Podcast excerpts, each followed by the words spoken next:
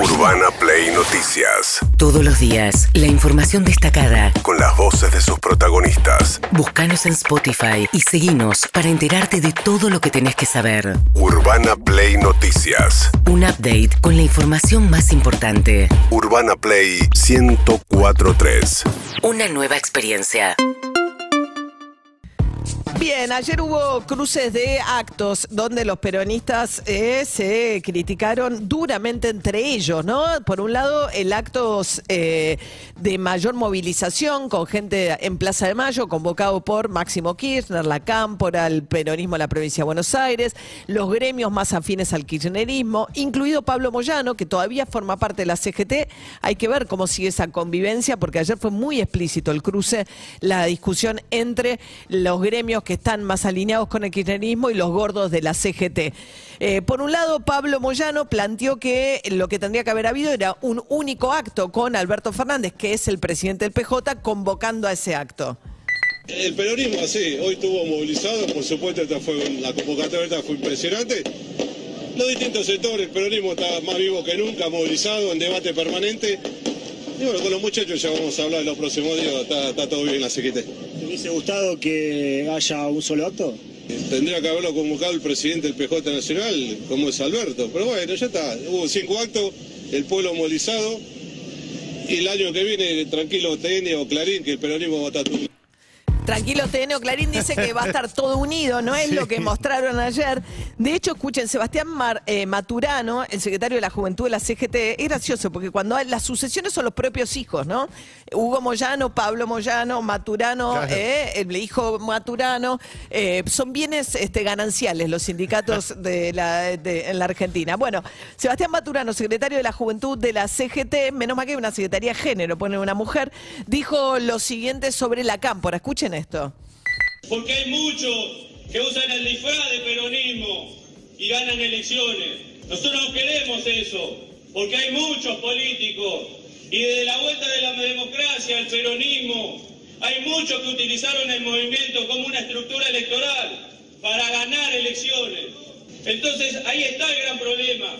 Nosotros tenemos la herramienta política para ganar las elecciones, que es el Partido Justicialista. Hoy el Partido Justicialista está compuesto por 113 miembros, 14 son del movimiento obrero, 15 son de la cámpora, no tengo nada contra la cámpora, pero ¿qué son más importantes que nosotros? ¿Dónde está el lugar que nosotros nos merecemos como trabajadores organizados? 113 habla de la cantidad de diputados del Frente de Todos o habla de congresales del PJ? No termino de entender. debe ser congresales del PJ porque diputados del Frente de Todos son 117. Y, no, no, además, y no hay 14 de la CGT tampoco. No, no, por eso. 14 no, claro, porque no, mucho está menos. Yasky, eh, bancario. Palazos son mucho menos, claro. Está hablando de los congresales del PJ, seguramente.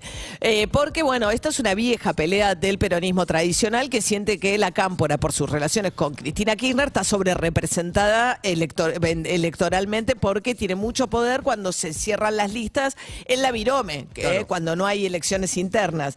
Tampoco que la CGT tiene un, poder, este, ¿no? Mientras tanto, Héctor Daer dijo, eh, uno de los integrantes de la CGT, que son convidados de piedra ellos en el gobierno. Y se nos dijo, en un gobierno peronista, la CGT es parte del gobierno. Y la CGT no está sentada en los lugares donde se define la política.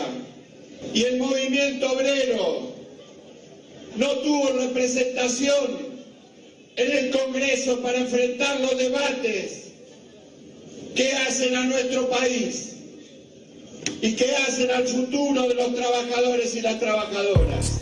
Bien, ¿qué le reclamaron al gobierno? Pues Pablo Moyano tuvo una definición muy este, singular sobre el acto. Dijo, es un acto de apoyo al gobierno, pero con reclamos al gobierno, ¿no? ¿Qué le reclamó el próximo, el propio Máximo Kirchner?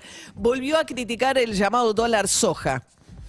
Uno escucha como sucediera en estos días, cuando las grandes cerealeras de la Argentina, lejos del ejemplo de los trabajadores, que en la pandemia aceptaron ganar menos, las cerealeras, cuando tenían que ayudar a la Argentina, hubo que hacerles un precio especial, porque si no, no liquidaban los granos.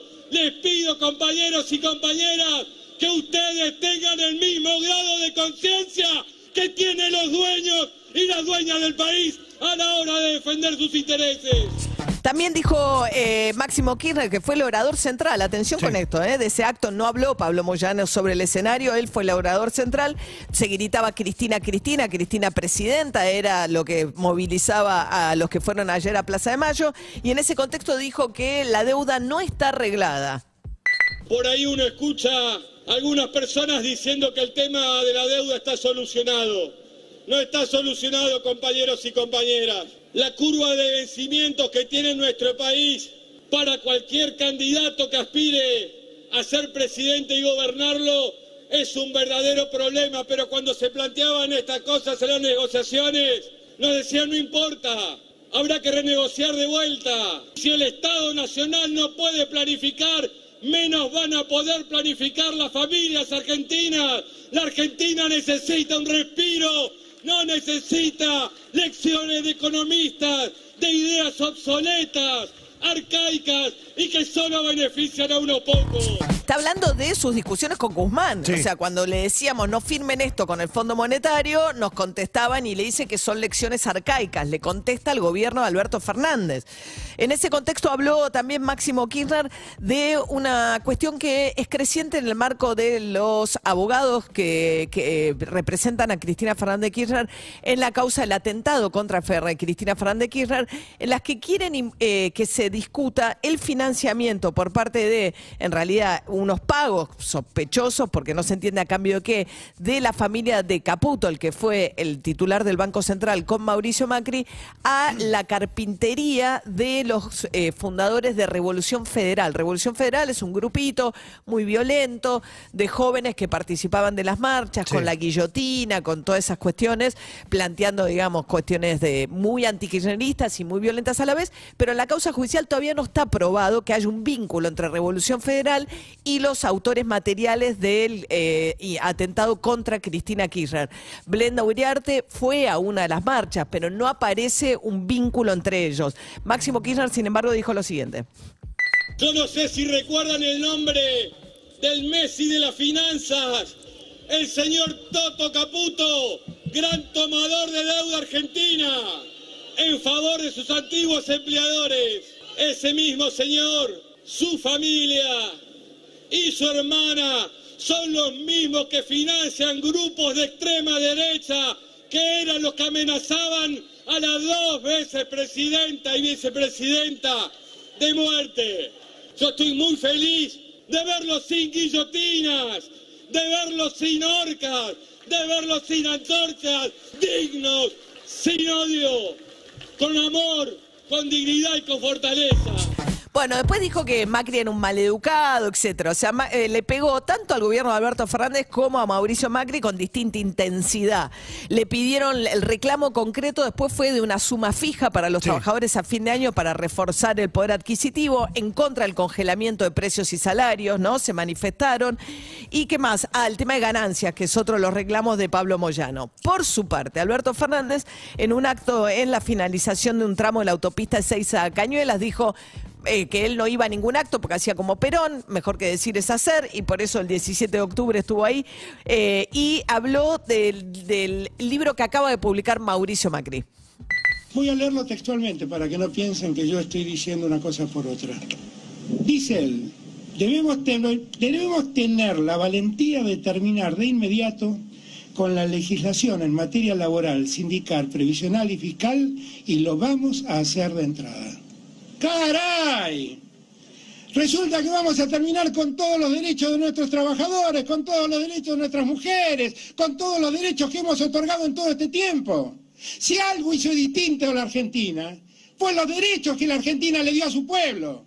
Me asombra que lo digan, más me asombra que lo escriban y lo firmen. Esto también dijo Alberto Fernández sobre Macri, escuchen, caray. Dice también, nuestra industria tiene que saber que su tiempo para ser competitivo ha llegado a su fin. Bueno, plin caja. Tampoco la industria. La industria que nosotros ayudamos a recuperar. Él cerró 23.000 pymes. En las pymes está el 80% del trabajo argentino. Él la cerró. Él hizo, nos llevó al fondo del pozo. Nosotros recuperamos a las pymes, nosotros recuperamos a la industria, nosotros apostamos a nuestros industriales. ¿Qué país nos están proponiendo los cultores de la libertad? Son los mismos que nos acusaban porque no queríamos firmar un contrato con Pfizer que no nos parecía a nosotros conveniente para el país. Ahí tienen en todo el mundo revisando los contratos que Pfizer firmó.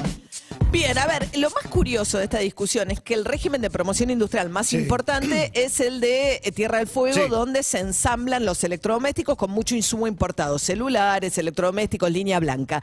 Y ahí el gran, em- uno de los dos grandes empresarios beneficiarios de ese régimen es el amigo de la vida de Mauricio Macri, Caputo, no Caputo el del Banco Central, el otro, el otro, Caputo, El ¿no? otro, el primo. El primo. El primo, sí, con una empresa que se llama Mirgor. Mirgor, claro. Que hace, básicamente empezó siendo, que fue la primera empresa de Mauricio Macri, que hacía aires acondicionados para automóviles, después pasó a hacer aires acondicionados y después pasó a hacer aire acondicionado, celulares, televisores. Ahora son dos grandes empresarios, ¿no? Chernahovsky y Mirgor son los dos, y Caputo son los dos grandes be- be- beneficiarios del régimen de promoción industrial de Tierra del Fuego, que también lo mira eh, Massa. Hay Sí. una, hay- Lo que pasa es que el régimen ese se armó ¿no? para, para que es- se pueble Tierra del Fuego, básicamente porque Tierra del Fuego tenía un problema de generación de empleo. Entonces eso generaba mucho empleo. Ahora lo que le están diciendo es, nosotros extendemos el régimen, pero ustedes dejen de hacer solamente celulares y televisores. Empiecen a diversificar la producción. Caray. ¡Caray! ¡Caray! Bien, mientras tanto, Alberto Fernández anunció el famoso bono. Recuerden que es otra de las cosas que le vienen reclamando. Ayer hubo también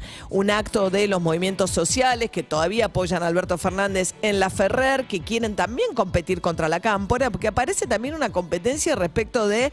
Van a meter menos diputados, Sí. menos senadores, menos concejales en las elecciones del año que viene y en ese contexto cada uno busca cuidar su territorio y ver cómo mete candidatos en las listas, ¿no? Eh, en ese contexto estuvo el acto en eh, La Matanza con el movimiento Evita queriendo disputar el, eh, lo que es eh, La Matanza y en ese contexto Alberto Fernández también anunció el famoso bono que se iba a financiar con el dólar soja y que parece que ahora va a terminar de tomar forma y que lo anunciarían en las próximas horas. Yo quiero contarles que en el transcurso de esta semana vamos a reforzar la ayuda social para aquellos más necesitados. Vamos a entregar un bono para los sectores más vulnerables y que no reciben hasta ahora ninguna ayuda del Estado. Nosotros queremos que nadie quede olvidado. Pero también vamos a redoblar nuestra inversión en máquinas y herramientas para que los trabajadores de la economía popular sigan recuperando el trabajo, sigan insertándose en la sociedad con trabajo. Solo el trabajo dignifica al hombre y en la medida que nosotros demos más trabajo y en la medida que ese trabajo se formalice más rápidamente, mejor será.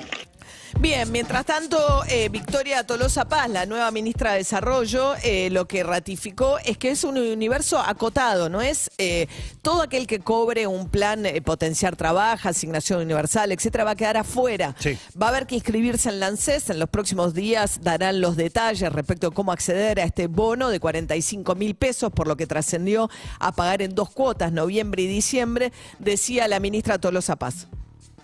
El universo de la idea del bono justamente a la indigencia, que además viene de tener lamentablemente un aumento de 8,2 a 8,8, esto es, hay más personas sobre la línea, abajo de la línea de indigencia en la Argentina y esto requiere, ya venía con el compromiso del ministro de Economía Sergio Massa, recuerden cuando se aprueba el dólar diferencial al campo, hay en ese mismo decreto hay un artículo que garantizaba que octubre, noviembre y diciembre eran meses para poder trabajar en la propuesta. Los beneficiados del potenciar no es la población objetivo. O sea, los que cobran en potencial trabaja, que es un millón doscientas mil personas, que además la ministra ratificó que no se va a ampliar, que no va a haber nuevos ingresos y que no buscan nuevos planes tampoco. Y dijo, la idea es que no se superpongan los planes para alentar el trabajo. Bueno, los del potencial trabajo no van a cobrar. Tiene que ser gente que no cobre nada. No nada. tiene que tener ni- ninguna ayuda de parte del Estado. Ninguna ayuda. Eh, hablando de estatales, ayer Kisilov cerró la paritaria de judiciales, médicos y docentes de la provincia de Buenos Aires en el 90%. 94 dijo Baradel que van a sumar los docentes con una cláusula en diciembre en caso de que la inflación sea superior. Habría un gatillo para discutir nuevamente los ingresos docentes en provincia de Buenos Aires. Urbana Play Noticias.